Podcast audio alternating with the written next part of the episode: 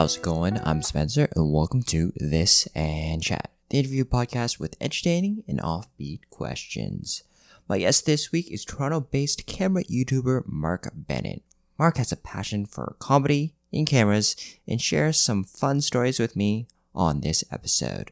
So sit back, get ready to laugh, and learn something new about Mark Bennett. All right, Mark, thanks so much for joining me. How are you doing today? I'm just trying to straighten out my V-neck here. I want to present myself properly to your public. I, am I'm, I'm doing great. How how about yourself, Spencer? Uh, not doing too bad, thank you. Just uh, excited to have you on and talk to you about cameras and life and whatnot. This is pretty much all uh, I'm good for anyway. Talk about cameras. Anything else? I, I got nothing to say. All right, we'll try to get through this then. It's gonna be, it's gonna be tough. It's gonna be tough. All right, Mark. So I usually kick off all my interviews with this question, and it is What kind of kid were you? What kind of things were you interested in? And maybe do you have a funny story that kind of sums up what kind of kid you were? Hmm. Well, generally, my stories aren't very funny.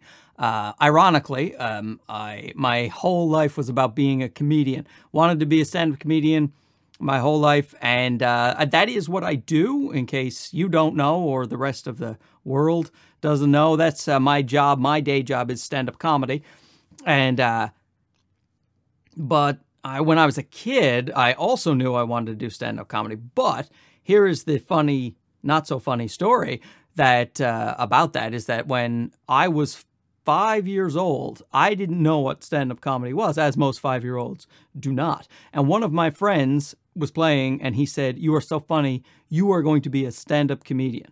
And I didn't know what that was, but I liked that he called me funny. So I was like, ah, yeah, I am. And turns out he was right. This guy, I don't know what he's doing in life. We've lost touch.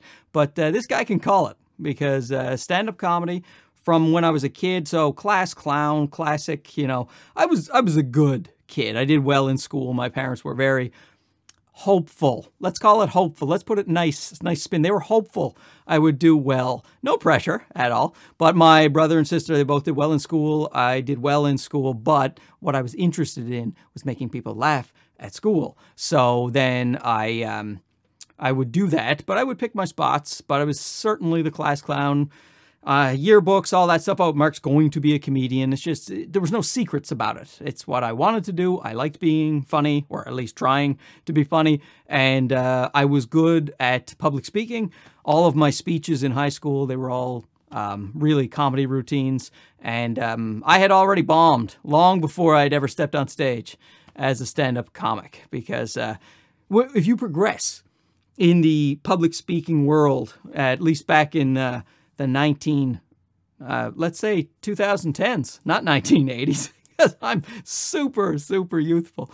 But uh, back in the 80s, uh, all the speeches had to be very serious. So when you got to the regionals or the whole province was there and the judges were big time judges, if you had a silly speech, you were a pariah. You were the worst guy in the room. So I was doing my, I had gotten there with my funny speech, but I didn't know that that was super inappropriate for uh, the venue and uh, dead silence. So I was just, I mean, it was, it scarred me. I'm still thinking, I'm talking to you about it right now. And so the, when people are like, hey, what's your worst stand up bomb? I'm like, before I started stand up, it was when I was uh, uh 12 years old and it never left me. But anyway, I don't know if there was a funny story in there about me being a child, but uh, that's it. All right, Mark, I gotta ask you because as another Torontonian, uh, I noticed in a couple of your videos you're wearing, uh, I believe, a North Toronto hockey hat, and right. I I grew up right in that area, just south of North Toronto Memorial Center. So I gotta ask. Forest Hill. Yeah, just that area, mm-hmm. uh, Yonge and Davisville, Yonge and Eglinton area. So yeah, was that your neck of the woods when you're growing up in Toronto? No, no, I did not grow up in Toronto. Um, as uh, some Canadians might have picked up on by now, I have a uh, very nasally leprechaun accent. I'm from uh, Newfoundland. I'm born and raised in Newfoundland. I stayed there for 24 years till I graduated university, and then I moved to Ottawa, started stand up, moved to Toronto, moved to Los Angeles, then moved back to Toronto. But I uh, North Toronto. The reason I have the North Toronto stuff is that uh, although I look like I'm 25 years old, my um, my son uh, is uh, plays for North Toronto. So he's uh, we we go to the hockey games there. He's he's he's young. He just started last year. He's five, but uh, North Toronto is our arena.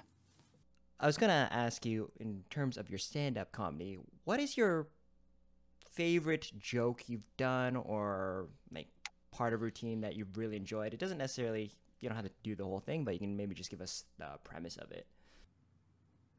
Uh, it, it's tough. It, it changes. It evolves over time. You're usually, you know, you're often proud of what you just did, and uh, you like. I like the slice of life stuff, and so the stuff that started to get me, I'm not going to say popular, but the stuff that helped me graduate to becoming a full time professional, uh, a lot of it was about my growing up and my father. So my dad has, um, I was about to say had, but he didn't grow it back. My dad has had had one leg and still has one leg. He's just it's it has stayed singular, and um, and so the jokes um, basically because I'm not totally PG on the old stand up and but so basically uh, in a nutshell it was uh, growing up with my dad uh, no matter what you did if you played a game of softball and you got hit with the ball and you lay down on the field you start crying your dad comes out and he says oh that must hurt. Uh, but let me ask you this do you still have both of your legs because it seems like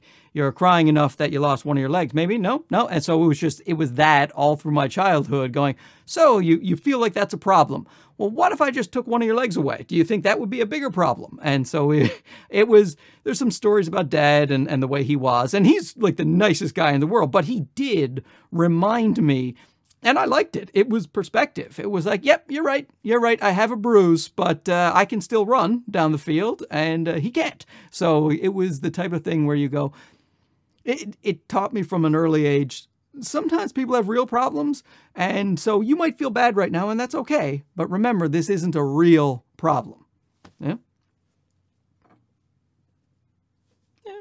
yeah. So, like my stand up, like stuff like that, where I where I like that you can point something out and so that people they can identify with with it, they can laugh at it, they can laugh at the situation, but it also kind of highlights something that, you know, guys, we should and uh, you know, stand up most of it's that to, to me the best stand-ups are um, they're telling the truth. They they get to the truth some way, some shape or form, and they it might sound silly or ridiculous, but if you're paying attention, that what they're really talking about is the truth. And what is the absurdity of like a, uh, like a lot of the cancel culture that's going on. You know, some some comedians, um, most comedians, they don't like the vibe of the cancel culture, and uh, it, it's not one of these things where comedians say, oh, well, you should be able to say whatever you want. Nobody's ever said that, and that is not true. There's things like hate speech, and there's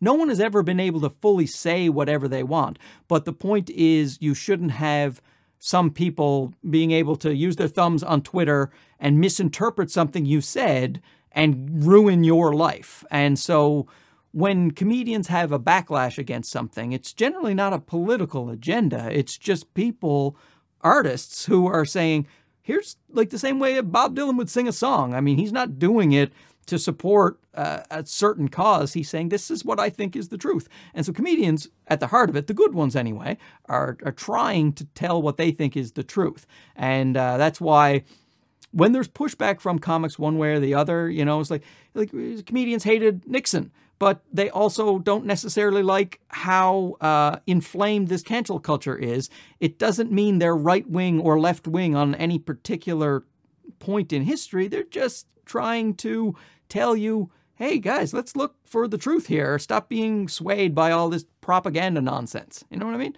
I don't. How did we get here, Spencer, to this particular line of talking that I'm doing? this it just doesn't sound much like cameras, does it? Uh, Mark, is there a song that really uh, resonates with you from your childhood? So maybe some a song your parents played, maybe you heard on the radio, but for some reason you really have a vivid memory of uh, that song. I changed my mind halfway through that sentence because I was just going to name stuff that um, I liked when I was a kid. But if you're talking about uh, songs that resonate, there was um, it's a, song. What was it? It was a Dolly Parton, Kenny Rogers song, uh, "Islands in the Stream," and uh, I didn't particularly like the song, but it's just my parents did. And so when that would come on they would they would sing it. And so whenever that comes on i'm it's like i'm seven years old again. And it's just it's uh it's the weirdest thing. My, my mom she also liked uh, Charley Pride as well. So if i ever hear anything by him it's an immediate flashback. But uh yeah it, it's it's just uh, like i all of a sudden you're you're out you're camping in terra nova park. It's a famous um, national park in Newfoundland, and your you know your your mom is in in some camper singing along to some crappy radio. So yeah, that's that's probably Islands in the Stream, which is yeah, just completely out of left field. There's not a song. I don't I don't dislike Kenny Rogers or Dolly Parton. It's just, but I don't know any of their musical catalog besides The Gambler, and um and that one that uh, what was it that Whitney Houston made famous. I will. I will always love you. Yeah, yeah. It's a Dolly Parton song. Yeah, yeah. But that's it. Anyway, there you go. And just kind of on a similar tangent, uh, what was the first album you yourself purchased? Well, uh, here's what I'll say. I am old enough so that uh, so that we I was buying cassettes, and there was something called uh, um, oh, what was it? It was a it was a service where they would send you cassettes in the mail and you would get eight eight cassettes for one penny and then you would buy the rest for the next year and uh, there was that but the thing that sticks out is when when compact discs came in when i was i was a preteen i think when con- compact discs started so what i could say is the first ever album that i was responsible for purchasing was um, Nirvana Nevermind, which is a pretty that's, that's a pretty good. You you bought one album that your first purchase is one of the great, but unfortunately my my aunt Mary swooped in and got me my first ever compact disc, and it was the the Michael Jackson Black or White album, which is not a bad album, but just doesn't make me sound anywhere near as cool as saying my first ever one was Nirvana. You know what? Just edit that out put in Nirvana. Just, I've been cool from the beginning. I didn't listen to Black or White on a loop for hours and hours. Uh, all right, Mark. So, what are some of your interests outside of comedy and cameras? So, maybe like what what what can you what can we find you doing uh, with your oh, good time? lord. Good lord, this is you took up all of my hobbies with comedy and cameras. Um, yeah, I probably uh, hockey is. Um, I just I'm an avid sports watcher, and I really like uh, really like hockey. Not a surprise that the Canadian guy likes hockey, but um, between comedy, cameras, YouTube, and hockey, I mean that's it. I have two kids, so I don't um, I don't do anything. I like I should say I read books, but I don't. I want to. I want one of my hobbies is wanting to read books. Yeah. One one day I will. I'll read a book. It's going to be great. I am it's just like the so what I do is I spend my time like cameras there's there's there's so many offshoots to the camera thing that so I will, and the comedy thing. So w- one of the ways I got into the cameras, I don't know if this is a question I'm ruining for you later, but I one of the ways I got into the cameras is that I'm doing stand up and I need to record the sets. Then I want to record the audio, um, and then I. Uh, and then all of a sudden, and then you want to do a short movie, then you want to do a feature length film. And then, so I just liked learning about those things to do those things. And now I record comics albums they're, they're, uh, that they play on satellite radio and I record clips for people and but like landscape photography is is a hobby of mine it's it's an offshoot it's not it's something I don't I don't really do it for the channel I don't but it's just something that I do most of my stuff revolves around either the kids or those two things and and hockey I guess my follow up in terms of hockey, did you, were you one of those people who played it all your life? And if so, yeah. what is your most uh, memorable moment on the ice? Well, yeah, I played my whole life until they well, till they asked me to stop because uh, I would have kept going, but they said no, no, no. This is this is the professionals need to play now, and you you are too old. Sit sit at home. So, but when I was a kid, we were on a tournament, and um, Wayne Gretzky, who is uh, certainly the greatest hero of my uh, young life, uh, Wayne Gretzky had scored a hat trick in the playoffs uh, the night before. So I said to my friend Dennis, who was on the team, I said, Wayne Gretzky scored a hat trick, so I'm going to play well. And then I got a hat trick. And he, to this day, he lives across, he was from Newfoundland, from my same town of 6,000. He lives across the street from me here in Toronto at 44 years of age. And uh, he tells that story still to other people. So, and uh, I think he has other parts of the story, but I do know he tells that story. So it is memorable not just for me, but for for him as well. And hey, if anybody doesn't believe you, they can you have someone to back you up, right? That's right. And and people generally don't. Like he'll, he'll preface it. Don't worry. He'll, he'll say, "Listen, guys, I know that Mark sucks. You know, and we all know how terrible he was at most things. But this one day, so he he'll always uh, throw that in." All right, Mark. This next question is a little bit out there, but I think you'll come up with a nice, creative answer. If you could travel back in time, Mark, and witness any events, you're kind of in a bubble, you're invincible, you're safe. What event do you go back in time to see? Yeah, you know, that is interesting. Um, saying Gretzky winning the cup is probably not a good one, but so I'll go. You know what I would do is they they the, the people say about um, you know uh, that Jesus Christ, uh, the, those who believe in Jesus Christ, that he stood on this particular place at a particular time, and here's a time period where Jesus did all of the stuff.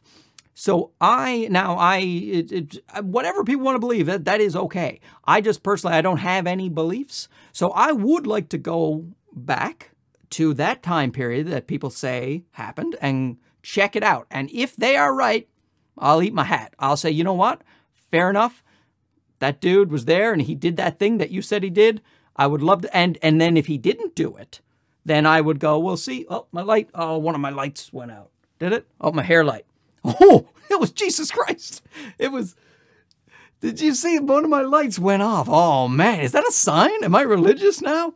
I'm just just and I have lots of religious friends and I am, and they can do believe whatever you want. I since, but is what I'm saying is, since I don't know, and I generally, uh, I describe myself usually as atheist. Uh, but I'd be willing. I mean, I've been wrong about most things in life, so I would like to go back and see if I'm right or wrong about that, and uh, I would change my views accordingly. Yeah, that's that's great. I love love the answer because You'd be surprised how many people choose only to go back 10, 20 years when they could go back, back when anytime. My, back when my stomach was flat. Oh, those were the days. exactly. I just I just don't want Jesus to turn off any more of my lights. Yeah, we better change the topic pretty soon. We better, yeah. We're gonna get demonetized by YouTube now. All right, Mark. We're gonna switch pace slightly faster questions, but if you want to elaborate 100%, you, you, you, feel free to. Sure. Uh, what is your favorite team, Mark? Uh, Pittsburgh Penguins. Are you a cat person or a dog person? Uh, I like both. I have a cat, but I'm more of a dog person. M&Ms or Smarties? Both. All sugar. Love sugar. Oh, what's one movie you've seen multiple times? Barton Fink. It's a Coen Brothers movie. Uh, and s- same with a TV show. What's one show you've maybe watched through several times? Night Court. and Seinfeld. Like it, I, it's just I say Night Court because Seinfeld and Friends and stuff. A lot of people will expect that, but stuff that really resonated with me back in the day, uh, Night Court. Really like that show. Uh, Mark, what is one food that reminds you of your childhood? Bologna. Uh, one food you think everyone should try? Bologna. No, don't try. Don't try bologna. Um, try kale if you haven't. It's not that bad.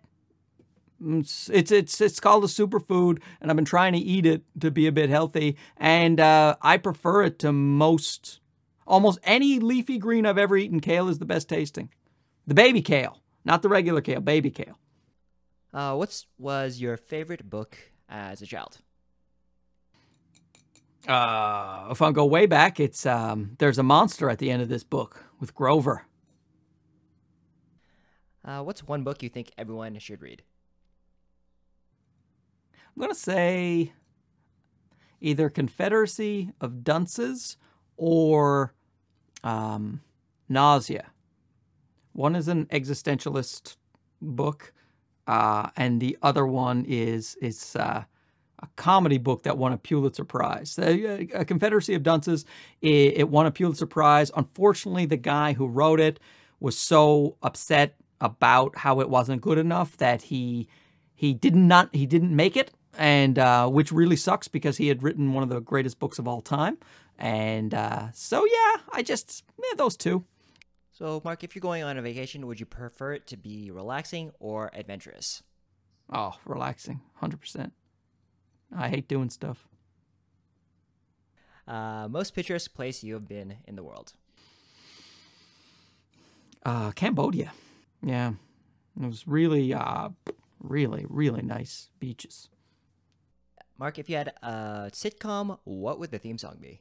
I had written a theme song for my sitcom that I had planned when I was 17. Uh, it was called The Funny Show. And it was very quick. It was like Seinfeld. I just wanted it to be fast. There's a The Funny Show. And then just go straight into the show. You know, it's like it's like like with YouTube and stuff. Like my intro is like bap bap bap because that's what intro should be. Can't be can't be bothering people. Like they back in the day when they used to have perfect strangers and stuff, the old sitcoms, like the theme songs were like a half an hour. Even like friends and stuff, way too long. Let's get to it. All right, time to get to some camera questions. Mark, what do you remember what your first camera was? Uh, I had a, a little Samsung point and shoot. That was my first one. Uh, what is your favorite camera of all time? Um, it's probably this. It's the G7, the Panasonic G7. It's uh, it was the first one I bought. Uh, my first mirrorless camera. My son was not born. He was. We were in the um, waiting area. So we, my wife was a high risk pregnancy, so we had to wait for these specialized appointments. So you'd have to wait up to seven hours for every appointment, and we had to do one every two weeks, I think. And um, so I had a lot of time in that sitting room, and somebody told me when your baby's born, don't buy yourself a fancy camera and take a bunch of pictures. They'll be terrible. Hire a photographer and don't do that. So I immediately started researching cameras to buy because you don't tell me what to do. So I landed on the G7. It had just recently been released. And I was like, wait a second, there's two different types of cameras. There's ones with mirrors and there's ones without mirrors. I don't understand. And it was because that was new uh, back then. It was like 2015. I was doing that type of research for this. So then I got this guy. So sentimental. It t- it took great pictures. It started my YouTube career with my other channel, my comedy channel, and um, yeah, it it opened the whole world up. So uh, so yeah, I got to give it to the little G7. And on a similar note, what is your favorite lens? 24 millimeter G Master. You're looking at it right now. That's uh, that's been, you know, like a lot of times you buy like lenses. Say this one's expensive and this one's a little bit more and this one's thousand dollars and this one's eight hundred dollars. This is the first lens where I noticed uh, the quality. You know, like where I'm like, oh yeah, okay, yeah, definitely, this is a G Master lens, and um, it's There are some lenses that are also quite good, but it's just like I was I used to use the 35 a lot on the um, on the Sony cameras, and that's a great lens, but things just look different. Now, I mean, it's a different focal length. I'm aware of that. But it's uh, sometimes I shoot this, even when I shoot this on APS-C mode, and that gets me down to 36 millimeters, so very close to the 35, this still looks better. And it's, uh, you know, it maybe it's because it's it goes down to 1.4. So by the time it's at f2, which is what I shoot at in my studio, maybe it sharpens up so crazy, it looks so much better. But but it's a G Master. It's supposed to be good. It's just that it's the first lens where I was like, yeah, damn, that is that is a nice lens, and uh, you know, relatively speaking, not that expensive. It's um, it, it's the cheapest G Master. It's like thirteen hundred dollars in in the states, and I got it on sale Christmas time for eleven hundred dollars from the states from B and H Photo. Love B and H Photo. I work with those guys. I don't work with them. They they I, I have an affiliate with them, and so like the guy is like, is there anything we can do? I'm like, what do you mean? I have affiliates with other people. No one's asking, for, no one's asking me, is there anything they can do for me? I was like, well, can you lend me some cameras and lenses? The guy was like, yeah, sure. And I was like, but I'm up in Canada. He goes, yeah, I'll ship them up there.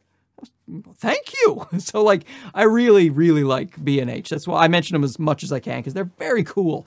And uh, so yeah, I got this lens there and uh, uh, $1,100 at the time. And, you know, uh, cameras are expensive, and when it comes to spending eleven hundred dollars, you can do that pretty easily. Do not regret the twenty four millimeter purchase. All right, Mark. If you could make a hybrid camera, so taking the best from every brand, what would that camera be? That one, oh boy, oh boy, oh boy, oh boy, oh boy, oh boy. It's mostly that will mostly be Panasonic uh, GH5 and the Sony A7 IV. And yeah, mostly that. I would also like it to have, you know what? Let's go Sony, uh, mostly Panasonic GH5 or S5, take your pick, uh, mashed with the A1 because I also want more megapixels so that when I'm shooting photos, I can go into APS-C mode and still have, you know, over 20 megapixels. I would I would like that.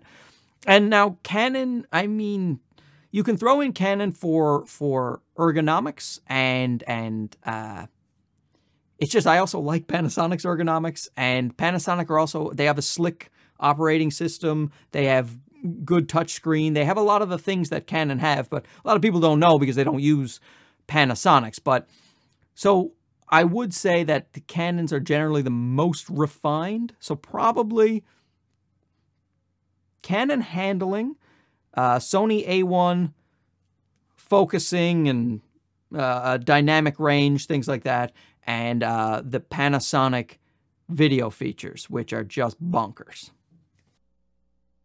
yeah, I can cannot disagree. I think Panasonic is so underrated with just I, I recently switched to Sony just this year, and just the menu system is so much worse yeah. uh, than, than Panas- after coming from Panasonic. You're just so illogical. This this G7, this G7 from 2015, which costs now about forty dollars, it has a it has a higher resolution touchscreen than my uh, A7 IV that you're looking at, and the menu is easier, better laid out, more responsive, brighter, nicer. It's this is like it makes. I, I've complained about it to Sony, to everyone who will listen, that Sony needs better screens and, and better menus, uh, you know. It, but they they just they don't they don't care. Um, and I don't know. Like, I mean, they they do pack a lot of technology in, so maybe that would cause overheating and maybe it would drive the price up just just too much it beats me they must have their reasons for doing it uh, but they um, i just wish i just wish it would be better but yeah the panasonic my when i went from the gh5 to the a7 III, i was really disappointed for a, quite a while. The thing is with the sonys though what happens is you end up um, all your footage works. It all looks good and it's all in focus and it all and all of a sudden you start going as much as I don't like using it compared to the GH5, the GH5 was ruining so many of my shots, and uh, and it was making it so difficult. Like even this, like you know, just just this, like every little time I had to do anything, even not, I still use the GH5 in the studio, and so I'll I'll I'll take my phone, I'll tap to focus, and then I'll stay in one place, and then it, you know, like if you're trying to do product shots and B-roll and all that stuff, it's just such a pain in the butt. But if Panasonic, if they had had the phase detect autofocus with the GH5 back in the day, we wouldn't even be talking about Sony's and Canons for video. Like it would just, everybody would be a Panasonic shooter because then they would have switched to full frame Panasonic and then they would have still had the good autofocus with all their video features. Even now, if Panasonic were to take the S5 and make it the S5 II and have phase detect autofocus, Canon and Sony would lose like 20% overnight. It would just, because they're so great. And there's so many people like me and you who've used them who went, I just I wish I didn't have to leave you, but but I do. Definitely. I think Panasonic is losing on the solo YouTube creator just because if you're in front of the camera and you need autofocus, I mean, yes, you there are workarounds for the Panasonic, but at the end of the day, it's nice to just turn on your camera and not have to worry about your focus at all. Yeah, and it's uh and and you know and Sony won't stop with the lens selection. It's so good, and you know, and and and then um, with the autofocus, it's just, it's also not just for the video, but like for your photos and your burst rate. Like you, um, if you're watching the Olympics or something like that, uh, the the booth with all of the camera guys is Canon and Sony, you know, like and Nikon. Um, now, especially with the Z9 and stuff, but the uh, but prior to Nikon starting a resurgence, all you see for the last decade is Sony's and Canons and and Panasonic. Even though they have full frame cameras and stuff like that, still it's just not not great for sports photography and, and things like that yet. So they um, they've got, but they could have, but they're so good at video. They really, it's just I think they underestimated that um, the whole YouTube-ness, like eh, you know, like a lot of times if if I'm commenting on if I do a Panasonic video and I'm saying you know it would be nice to have autofocus, you get some people who are angry. I don't know why they're they're angry, but they're angry. It's like you don't need autofocus. I'm like I'm sure you don't, but it's really really useful, and so that means when I'm plunking down three thousand dollars Canadian I'll go with the one that has good video features and good autofocus as opposed to the one that has slightly better video features and no autofocus to speak of. So yeah, I mean that's that's what is what I have to do. Sorry. Okay. Yeah, yeah, yeah. And look, I this is this is something my wife says to talk too much. So let's let's let's move let's move it along. We'll move around move around your because uh, you know you can't be posting like hour long conversations. Plus, I gotta I gotta go out and and do a I got a Sony 16 to 35. I got to send it back. I was supposed to send it back tomorrow, but it's Canada Day. So I'm like, Sony, the mail is closed tomorrow. And they were like, all right, keep it till Saturday. But, but it's a man, a time crunch that you're under half the time. It's so ridiculous. No, it seems like you've gotten a lot of lenses lately. Uh, the amount of content you're releasing recently with all the lenses and, and the lights, it's it's crazy. Yeah, yeah, it's been it's been a lot. I'm just trying to basically I'm trying to you I, I could take more time and, and wrap more to get I just I like shooting out the video. Here's here's one lens. Let's talk about this lens, and I'll do some comparisons to. I tried to do too much, I think, with the Sony lenses because they sent me three, and then I tried to compare them to every comparable wide-angle lens that's offered for the APS-C system. So it's a total of seven videos. I only had two weeks, and then halfway through the two weeks, uh, they sent me the 16 to 35G for full frame. So now I've got that. And then I had light that came in the same time. And it's just like, so, you know, trying to do literally 10 videos in two weeks is, uh, it's a lot. It's too much. Too much. That's why they're, that's why they're such poor quality. All right. So just, we're going to wrap up these camera questions just really quickly, Mark. Uh, who's your favorite camera YouTuber? I guess I gotta go with. You know what? I was gonna say Gerald Undone, and he's because he's just. I mean, he's he's just so smart. You know, like uh, that's he he, he doesn't. He, he, he no stone is left unturned, and I appreciate that. But so I'll watch every one of Gerald's for sure. But in terms of favorite, is probably Potato Jet It's um, if there's anybody, people used to say in my comments all the time, "Ah, you're trying to be camera conspiracies, you loser." They would people said that to me a lot, and they were angry about it. And I was like, I I love Casey, uh, but but that is not my. I mean, if anything, I kind of I wouldn't mind being a hybrid of say Casey and a Gerald, where you have more more information, more technical, more gear reviews, but you do it and where you don't take it so seriously. I would take that comparison for sure. But really, but when you look at it, Potato Jet is you know, it's just I'll never be Potato Jet because he was a was and sort of is still, but it's just YouTube takes up all his time now. But he was a working professional in in Los Angeles, so you know I'm never going to move back to LA, uh, and I'm not going to be working on productions or sets. I'm still I'm probably mostly going to do my own things. So I uh, I'll never fully be Potato Jet. So probably probably let's go back to the earlier. I'm I'm I would be a hybrid between Camera Conspiracies and Gerald Undone.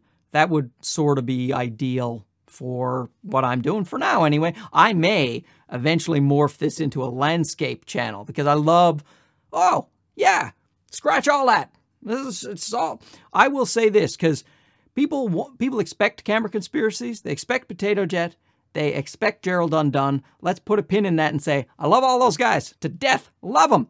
They, they, if they met me, they'd be creeped out by how much I like them. However, um, my favorite uh, has got to be Fototripper. It's uh, his name is Gavin Hardcastle. He is a um, British uh, landscape photographer who lives in Canada. He just recently moved to Nova Scotia. He was living in Vancouver, uh, and he releases every Sunday. He releases about a half an hour uh, landscape video, and they are also silly as hell. He is a very silly person who makes very funny videos but he is also an excellent landscape photographer. I, I bought his book. It's on my it's on one of my shelves. I look through it all the time. Um, he is yeah, that guy. So there you go. My favorite YouTuber is Fototripper Gavin Hardcastle. And what is one piece of gear that you think is overrated and one piece of gear that you think is underrated? Okay, so let's go underrated. Underrated first, I'll say, is uh, this color checker here. This thing is I one of the reasons I, I have to go after this, uh, I am go shoot something for my Sony 16 to 35 video, is because I didn't use this and my white balance is all off. It's green. It looks awful. So now I have because the I use this almost I would say 99% of the time. It's just I thought I had my white balance set from a previous shot and I didn't think the light had changed, so I was wrong. The light had changed and my whole footage is green and I, you can shift the color, but it never looks right. You know, and when you're a camera channel talking about how good a lens is, you can't have it looking not good enough. So I have to reshoot that. And why is that? Because I didn't use my little color checker. This thing is you can you and in fact, if I had to, if I didn't have time to go reshoot that because I had if I had had this in the shot, I could have readjusted my colors and fixed it. And it also has a little white balance thing and a focus chart. This is for your Panasonic users, uh, focus, and then uh, this is to get your white balance. And uh, you can also white balance on this later, but you get the white balance in camera. And so this very, very underrated, about 130 bucks, and easily, easily the best 130 bucks I have ever spent in terms of cameras. I could have used this as underrated too. This is going to get an honorable mention. It's a little plastic Ulanzi thing, and uh, it's a little it's a little tripod, but the genius is for the vlogging is it extends. So you can always get that little bit of reach when it's a bit too tight. And so I love this thing. Honorable mention for underrated Ulanzi tripod. Okay, overrated. This is this is tough. I love everything. You know, I would have said gimbals a little while ago, but I've really gotten into gimbals. So uh, they have been quite helpful, especially with the Sony and the bad stability. And uh, really, really like shallow depth of field. Let's go with that. Wait, is that a piece? No, you said a piece of gear. You said a piece of gear. I'm just looking. I, I am looking around my studio for pieces of gear that I think are. I don't buy things that are crappy, but uh, let's see. Piece of gear overrated. Uh,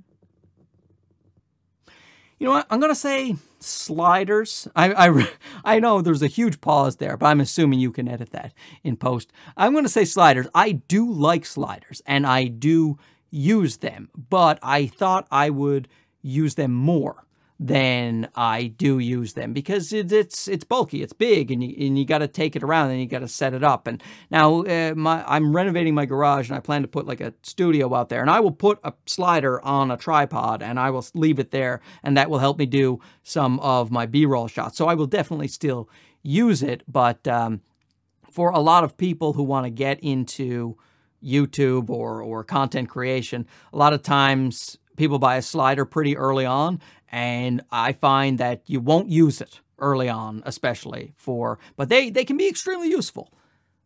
But you don't need them really for anything. But you, it's nice to have. It's a nice to have, and not a necessity.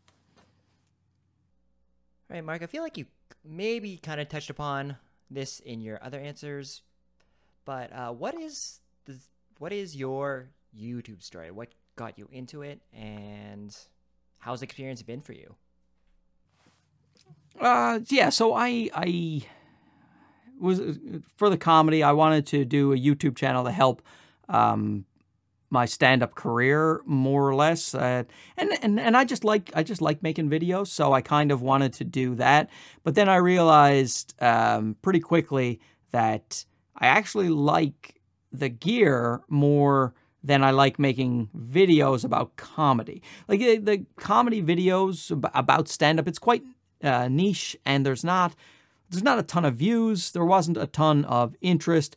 The people who like it really like it, but it's it doesn't have mass appeal and it's difficult to do the stand up because you got to if you're filming comedians you got to ask them ahead of time you got to lug all the gear to the club you got to and then and then it's dark in all the green rooms and it's hard you got to set up lights and and and all for these little YouTube videos that very few people are watching and if the comedians if they tell jokes on stage and you show that, then now I got to ask them, is it okay to, to broadcast your jokes on YouTube? And uh, some of them have recordings, so so then there's copyright issues. There was all kinds of reasons why uh, making the comedy videos is a bit tricky. And um, and also I'm at the club, and usually because you know uh, when they see me in the club, they're like Mark Bennett, we gotta gotta get him up on stage. He's amazing. But I I usually when I go to clubs is because I know the club pretty well, and they will usually ask me to go do stand up. So now I've got to worry about doing a set with all that gear around while I take pictures of other people and blah. So all that to say, I was thinking, you know what I'd really just like to do is make videos about the gear itself. And that was starting to get quite popular around the time um, when I was thinking that, around 20, 2016 or so. People started, uh, guys like Gerald Undone started popping up, and and uh, Casey Neistat was making everything popular. And so I was just, yeah, so I, I, uh, I just thought, one day, you know, I was living in an apartment and it was small, so I didn't have a lot of room. I was thinking when I move to a house, I will start uh, doing stuff about cameras, and uh, that's what I did. As soon as we moved to this house, I set up this little studio, and then it's just been nonstop. And um, yeah, I like I like making the videos. I mean, I, I, I do a little. I do a little too much right now. I'm gonna I'm gonna have to slow down a bit. I can't do a video every day or two. It's uh, it's quite ridiculous, and um, but it's just when they've been sent a lot of gear. I'd like to get it out, and I'd like the channel is growing right now, and I'm trying you know, YouTube, they like to beat you down. So I uh, I'm trying to harness like at first, you know, it's like, oh, you're getting 50 subscribers a day. And then YouTube was like, yeah, well, now it's 20 subscribers a day. And now it's 10 a day because you didn't post a video in four days. So like you're just, you're constantly swimming upstream. Yeah, I work 10 times harder now to get the same numbers that I got 10 months ago. You know what I mean? And and I know they're doing that on purpose. I know that's their whole algorithms mentality. But that's so right now I'm kind of trying to break it. I just they they cap you. If you look at your numbers, they like um you you go to a, Tube TubeBuddy and you can see other people's numbers compared to your numbers you know say say like a like a chris Hau you know he's getting 150 subscribers a day every day straight line. Well that's impossible unless of course they're capping him. They show his videos enough to get 150 subscribers and then that's it. And for me it was at first it was 10 then it was 20 i got to 50 at one point then they dropped me back down. And now with all these influx of videos i'm doing it's 50 again but 50 straight line. Chris Hau 150 me 50 straight line because it's clearly a math equation that they're doing. So I'm kind of trying to break that math equation by an onslaught of videos about popular products, hoping that one or a few of them kind of get more views than YouTube expects and they stop banging my head off that 50 ceiling because that's what they've been doing for three weeks now, just straight across. So obviously, Mark, you like making videos, like making videos about yeah. gear, but what aspect of photography or videography do you enjoy the most? So photography, uh, I like taking pictures of the family and uh, landscapes. Um, and in terms of videography, I I really like it when I make interviews for like the comics and stuff look professional. You know, these are guys like me. They're going to the club, uh, to some beer swilling club there where they're paying you like a hundred bucks to do, you know, your set and and and it's you know it's it's fun, but like it's not uh, you're not at a theater. You know, you're, like you're you're just out a, a very blue collar type vibe to the clubs, and then so when you when you can show them the interviews that you do with them where they're just sitting down in this rinky dink club and it looks like a documentary i like i like that. I like i like being able to take what is you know pretty regular gear which is not cheap of course it's not free but it's it's stuff that we can get as regular consumers. You know we're not buying Arri alexas but we can buy you know a gh5 and to be able to make it look like something that people have seen on tv I, I, I like that a lot. I mean, that's the whole, almost the whole premise of the channel. Really, is just uh, I I, I want to review gear and and show people lenses and cameras and mics and lights, but I want to show them in a way where they think, well, that looks good enough to be on TV. What that guy is doing right now, because what? How can I tell you, hey, this is a good lens? If the video looks like you know your your your Aunt Mary taped it with a camcorder, you know what I mean? Uh, Mark, do you have a dream collaboration? It doesn't necessarily have to be with someone on YouTube, but I guess that would make the more sense. But someone you'd like to work with. Uh, well, yeah. I mean, it's uh, Potato Jet and iPhonedo and um, yeah, Patrick uh. I like that guy a lot. We we communicate back and forth a little bit in the comments section, so I think he'd be fun to hang out with. He's a guy here in Toronto. Gerald, of course. Uh, I've talked to Gerald a little bit because of I was uh, editing one of his things. I he was he was buying he was trying to get an editor for the podcast with Josh Yo, and I was one of the people in that process. So we communicated back and forth a little bit, and uh, he seems like a good guy. Um, people think that I, I, get a lot. You should uh, do a collaboration with Camera Conspiracies, but I, you know, he just I don't know what he'd be like as a human being in real life. I mean, I'm I'm hoping he'd be great, but I would be fearful that uh, I would show up and he would not like me. You know what I mean? Like, because he's so he's so critical about so many things. Like, what if he hates me and my channel? You know, I I just I just assume that. So so why? But if he liked me, sure, that'd be a great collaboration. Sure. And the last question mark is what is one thing you'd like to achieve in your lifetime? And this is not limited to YouTube, but just life in general.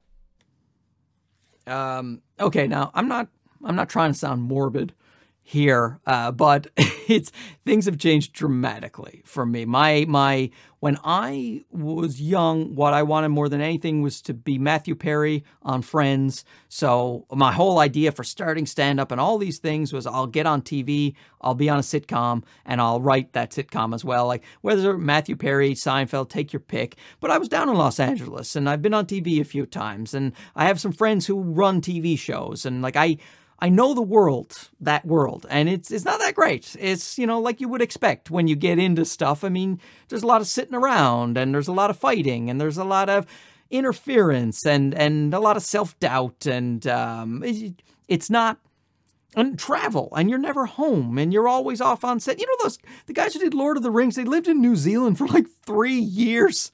If somebody asked me to live in New Zealand for 3 there's no amount I don't dislike New Zealand, but I'm just saying there's no amount of money that would get me to leave home for 3 years. It's just not going to happen. So anyway, the point is um, those used to be my goals. And now my goals are I have I have two kids. I want them to grow up uh, happy and healthy. And I want to be around long enough to have to see them happy and healthy till until they're about 30. So that would be um, my youngest is three. And so 27 years from now is 64. I'll be 71. So if I can make it to 71 and those guys be happy and healthy, that is that's that's it. Like I I'm one of those people who and I'm uh, I'm glad about it. I I'm not going to be one of the deathbed people. It was like if only I had I had I pursued stand up when I was young because I knew I needed to do this. I need to pursue stand up. I need to pursue a career in in film and television and entertainment. I have to do and I did do that and I still work as a comic. But I I don't of course I it, it I don't love it the way that you would need to to sacrifice your life to it. Uh, I, I still consider myself at my core a stand up, a comedian, and uh, I don't think that'll ever change. Even if I retire from stand up, I it's it's who I feel like I am, and that uh, so so that would have been a giant regret of mine if I hadn't done it. So I have done the things that I was really hoping to do when I and remember, like I, I mentioned my age. I'm 44. I'm not a spring chicken, so like I have done. I've done my things that um, I thought I needed to do, and now I don't want to do like I, if some I I could work harder at stand up, and I could do more theater tours, and I could I could, uh, you know, nudge my more famous friends to drag me along on certain things and get more popular myself. But all of that is going to lead to way more time on the road, way more time in hotels, and and I know how it goes, and it's okay. And if uh, if you're a single person, it could be a nice party.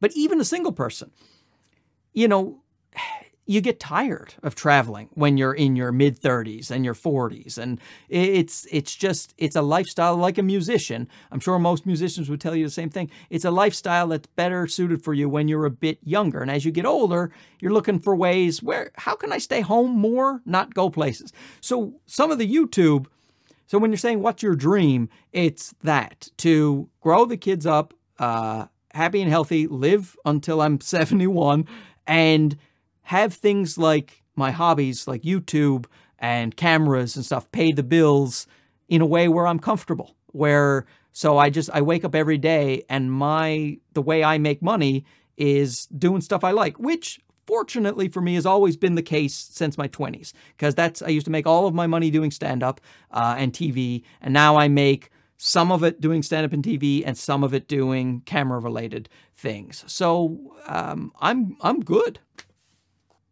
and 100,000 subscribers. that I would like 100,000 subscribers. I won't be satisfied, I'm sure, if I ever get there, but that is what I want right now. Fair enough. Uh, Mark, can you let everyone know where we can find you on YouTube and just other social media? Um, social media, I don't do enough of that to mention it really. I'm too old. But um, I just, Mark Bennett's Camera Crisis. I mean, I also have a Twitter and an Instagram of those two things, but I don't ever post there, so there's really no need. So just uh, where you can find me is YouTube for the camera stuff. And um, if you want to listen to my comedy or my podcast about stand up comedy, then you can go to the T-H-E markbennett.com. That's my website for comedy. And uh, I have a podcast that I haven't updated in a few months, but but it's coming. It's coming. All right, Mark. It's been a pleasure getting to know you. And like I'm a big fan of the channel, so it's it's really cool to be talking to you right now. So thank you for your time and uh, letting everyone know a little bit more about yourself. All right. Well, I hope I didn't bore you guys too much. Thanks again to Mark for joining me for the interview. Please make sure to check out Mark on YouTube. Thanks so much for listening, and please make sure to subscribe on Spotify, Apple Podcasts, or wherever you get your podcasts today. I'm Spencer, and I'll catch you on the next episode of This and Chat.